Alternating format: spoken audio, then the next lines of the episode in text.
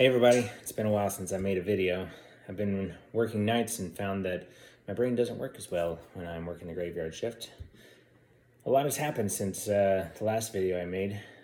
Ukraine finally made some real military gains. Uh, America, a long-time two-party system, pretty much officially became a three-party system after the midterms.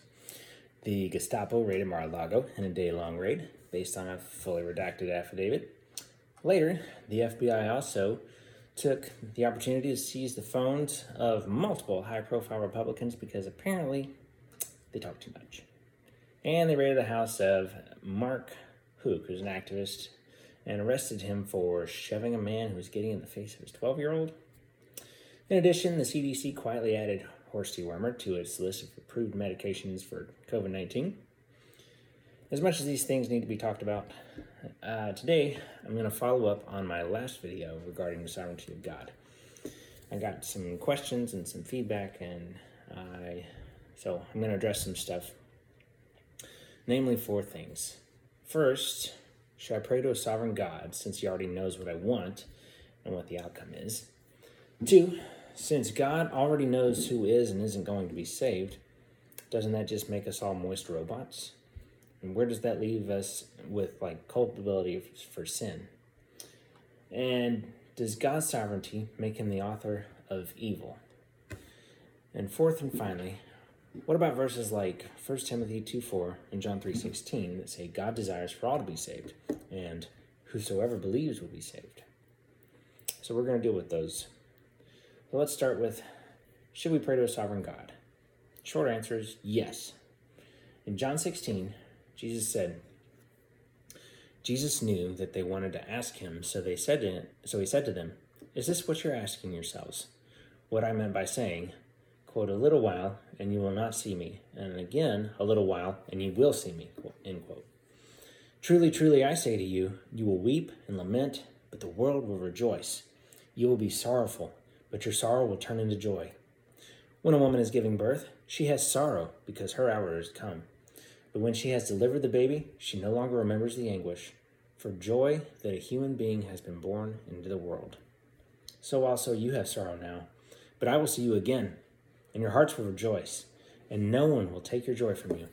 In that day you will ask nothing of me. Truly, truly, I say to you, whatever you ask of the Father in my name, he will give it to you. Until now, you have asked nothing in my name. Ask and you will receive, that your joy may be made full. So Jesus is telling us to pray because of his work on the cross. Not only that, but we can rest knowing that his work on the cross is finished. Now, even though I know this, I still find myself asking sometimes, you know, should I pray about this issue or, should, you know, God already knows this. Should I even talk to him about it? So, I have a story that uh, helps me. I hope it helps you. So, Kayla and I have two kids. They're one and three and they love snacks and they would just eat snacks all the time if we let them. But we don't because we as parents are sovereign over the snacks. We uh, are in charge of when our kids get snacks, when they don't get snacks, how much snacks they get, what they're getting. So my kids, you know, they they always ask, you know, Dad, can I have a snack? And I know when they can have a snack. You know, if it's in the middle of the morning or they just got it from nap. Well, sure, they can have a snack. And I like giving them a snack. It makes them happy, and I like making my kids happy. But I also know that when they're not going to get a snack, and when they ask me right before dinner, I know they're not going to get a snack.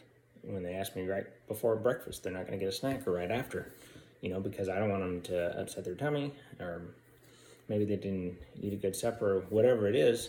I already know the answer. But as a parent, I want my kids to ask me if they can have a snack. I don't want them to just run over to the cabinet and start rifling through stuff, you know. Oh, Dad, it's you always let me have a snack now. Like I still want them to ask me because uh, I want to make sure that you know they're not eating too much and that they're eating you know snacks that are pretty decent for them, and that they're not doing like you know 20 Reese cups or something like that. So as a, as a parent, like that makes me sovereign, and I want my kids to ask, you know, when they want a snack. Even if you know the answer is no, I'll say no. You know, we're gonna eat dinner soon, right? And it's the same thing with uh, with God. You know, uh, as we know and grow in who God is and what He wants, like we ask things of Him that He wants for us, and uh, and He will give them to us, right? So Paul says in Philippians, uh, "Rejoice in the Lord always." Again, I will say, rejoice. Let your reasonableness be known to everyone. The Lord is at hand. Do not be anxious about anything, but in everything by prayer and supplication, with thanksgiving, let your request be made known to God. And the peace of God, which surpasses all understanding, will guard your hearts and your minds in Christ Jesus. So, yes, let us pray to a good and sovereign God because He wants to. He wants to hear from us, and it's good for us. It's one of the ways that we learn to know God better. Now, to question number two. If God already knows who He will save and who He won't, doesn't that make us all moist robots? Like, how can we be culpable for our sin if, if we're it's already been predestined whether we're saved or not. This is one of apologist Frank Turek's favorite objections.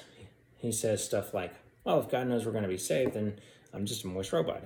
Then I don't have any say in it, and it's none of it is my work, which none of it is his work. But that doesn't make us moist robot. Frank Turek also believes correctly that once a person is saved, they're always saved. You may have heard that once saved, always saved. I'm not going to delve too deeply into that bit of theology right now, but I will uh, leave you with this. In John 10, Jesus says, I give them eternal life, and they will never perish, and no one will snatch them out of my hand. My Father, who has given them to me, is greater than all, and no one is able to snatch them out of the Father's hand. So, if Christian Frank Turek can't choose not to be a Christian, isn't he a moist robot? So, while this is a good question, it's a self defeating argument. It's not a good argument. It's a good question, but it's not a good argument. We're not moist robots. Look back at my story from my child's perspective. My child is learning when they can have snacks and when they can't have snacks. They're still figuring out. They feel hungry and they're like, hey, I want a snack because I'm hungry. But maybe it's close to dinner time, you know, so they're learning, oh, it's dinner time now, right? They do things they're not supposed to do. Uh, but me, knowing as a parent, you know, when dinner time is, when snack time is, uh, that that doesn't make their requests, you know, a robot. Even though I know what's going to happen, right? Even if I were the strictest of parents and pre-planned everything around them learning a skill like basketball, and I worked and trained them to be great players, they would still be on the court making their own decisions about when to pass, when to shoot, when to dribble. It's an imperfect parable because I'm not totally sovereign over my kids. I mean, I can't choose for them, you know, to obey. Like they have to do that on their own. However, even though God has directed all of my steps, I don't know them. I'm still learning to be more like God and glorify Him. In contrast, if God is not sovereign over everything down to the minutest details, then He isn't sovereign. If I started a car and then put a brick on the gas and got out, I'm not sovereign. I'm not driving the car. I'm not in control. I'm not in charge. That thing is just going where it's going. That would be the same thing if God created and then sat back to watch and see what happened. Just, oh, well, maybe some, maybe some of them will get saved. You know, we'll just see. But God didn't do that. He tells Jeremiah, Before I formed you in the womb, I knew you. And before you were born, I consecrated you. I appointed you a prophet to the nations. It's Jeremiah 1 5. In Romans, Paul says, quoting scripture, For the scripture says to Pharaoh, For this very purpose I have raised you up, that I might show my power in you, and that my name might be proclaimed in all the earth. So then he has mercy on whomever he has mercy, and he hardens whomever, whomever he wills. It's Romans 9, 17 and 18. And again in Romans 8, Paul says, For those whom he foreknew, he also predestined to be conformed to the image of his Son, in order that he might be the firstborn among many brothers. So God is at work in every detail from the beginning of time and chose a people for himself to bring himself glory. Now, the third question Does God's sovereignty make him the author of evil? And if so, doesn't this make God evil? This is Frank Turek's second favorite objection. However, from Isaiah 45 7, I form the light and create darkness. I make peace and create evil. I, the Lord, do all these things. That's the King James Version. Now, other versions say calamity. So maybe it's not evil, right? No, not at all. If a hurricane strikes and kills dozens of people, how is that any less a calamity than if a school shooter kills dozens of people? The calamity is that people died. Well, the storm isn't caused by a person. Yes, it is. The storm is the product of a broken, fallen world from the sin of Adam. Same as the shooter who chose to go into a school and kill people, right? It's the product of the same broken world, the same sin, the same calamity, the same evil. The real beauty of this passage from Isaiah is that prior verses when it starts out. God is talking, and it can be summarized in four words I am the sovereign. In Verse 1 Thus says the Lord to his anointed, to Cyrus, whose right hand I have grasped, to subdue nations before him and to loose the belts of kings, to open the doors before him that gates may not be closed. I will go before you and level the exalted places. I will break in the pieces of doors of bronze and cut through the bars of iron. I will give you the treasures of darkness and the hoards in secret places, that you may know that it is I, the Lord, the God of Israel, who call you by your name. For the sake of my servant Jacob and Israel my chosen, I call you by your name. I name you, though you do not know me. I am the Lord, and there is no other. Besides me, there is no God. I equip you, though you do not know me, that people may know from the rising of the sun from the west, that there is none beside. I am the Lord, and there is no other. Verse 7 I form the light and create darkness. I make peace and create evil. I, the Lord, do all these things. So, yes, God created evil, but also good. Creating that which is evil or used for evil purposes doesn't make God evil. Consider a gunmaker who makes two guns. One gun can be used to defend a family, while the other gun can be used to rob a family. The, in neither instance would the maker of the gun be regarded as good or evil because of how his creation is used, unless you're an extreme leftist. so let's use a softer example, in case you are. Let's take a vehicle, right? So if an automaker makes two cars, and one car is used to, you know, for soccer mom to drive her kids back and forth to soccer practice, go to the store, take her kids to church or school or wherever. That's a good purpose. It's a good car, right? And the second car is used by a drunk driver and he hits somebody and kills them. That's an evil purpose, right? But in neither instance is the car manufacturer beholden as good or evil based on how the vehicles that he made were used, right? An automaker would be uh, esteemed whether it's a good automaker or a bad automaker because of how his cars perform. You know, do they get good gas mileage? Do they have good horsepower? Do they explode often when you start them? Like, those are the things that make that separate the good car makers from the bad ones, right? So, when God makes what is good, but then He turns around and makes something that's bad and used for evil purposes, that doesn't make God evil. God is uh, good because of His character, because He's holy, because He's righteous because he doesn't put up with what's evil, right? So finally, let's look at uh, these two verses, John 3.16 and 1 Timothy 2.4. I'm going to read them real quick. John 3.16 says, For God so loved the world that he gave his only Son, that whoever believes in him would not perish but have eternal life. In 1 Timothy 2.4 says, God, who desires all people to be saved and to come to the knowledge of the truth. So, let's start with whosoever believes. It could mean that simply anyone who believes is saved. Believe being the operative word, as in, I believe it's hot outside, or I believe that the Cowboys are going to win the Super Bowl. I don't really believe that, but. Or I believe that the chair across the room will hold my weight if I sit in it. However, there is a better explanation. Let's look at who Jesus is talking to. Nicodemus is a Pharisee who is not only legalistically religious, he practiced his religion that was supposed to point other nations to God, but he practiced his religion in such a way that it often isolated and often ostracized foreigners.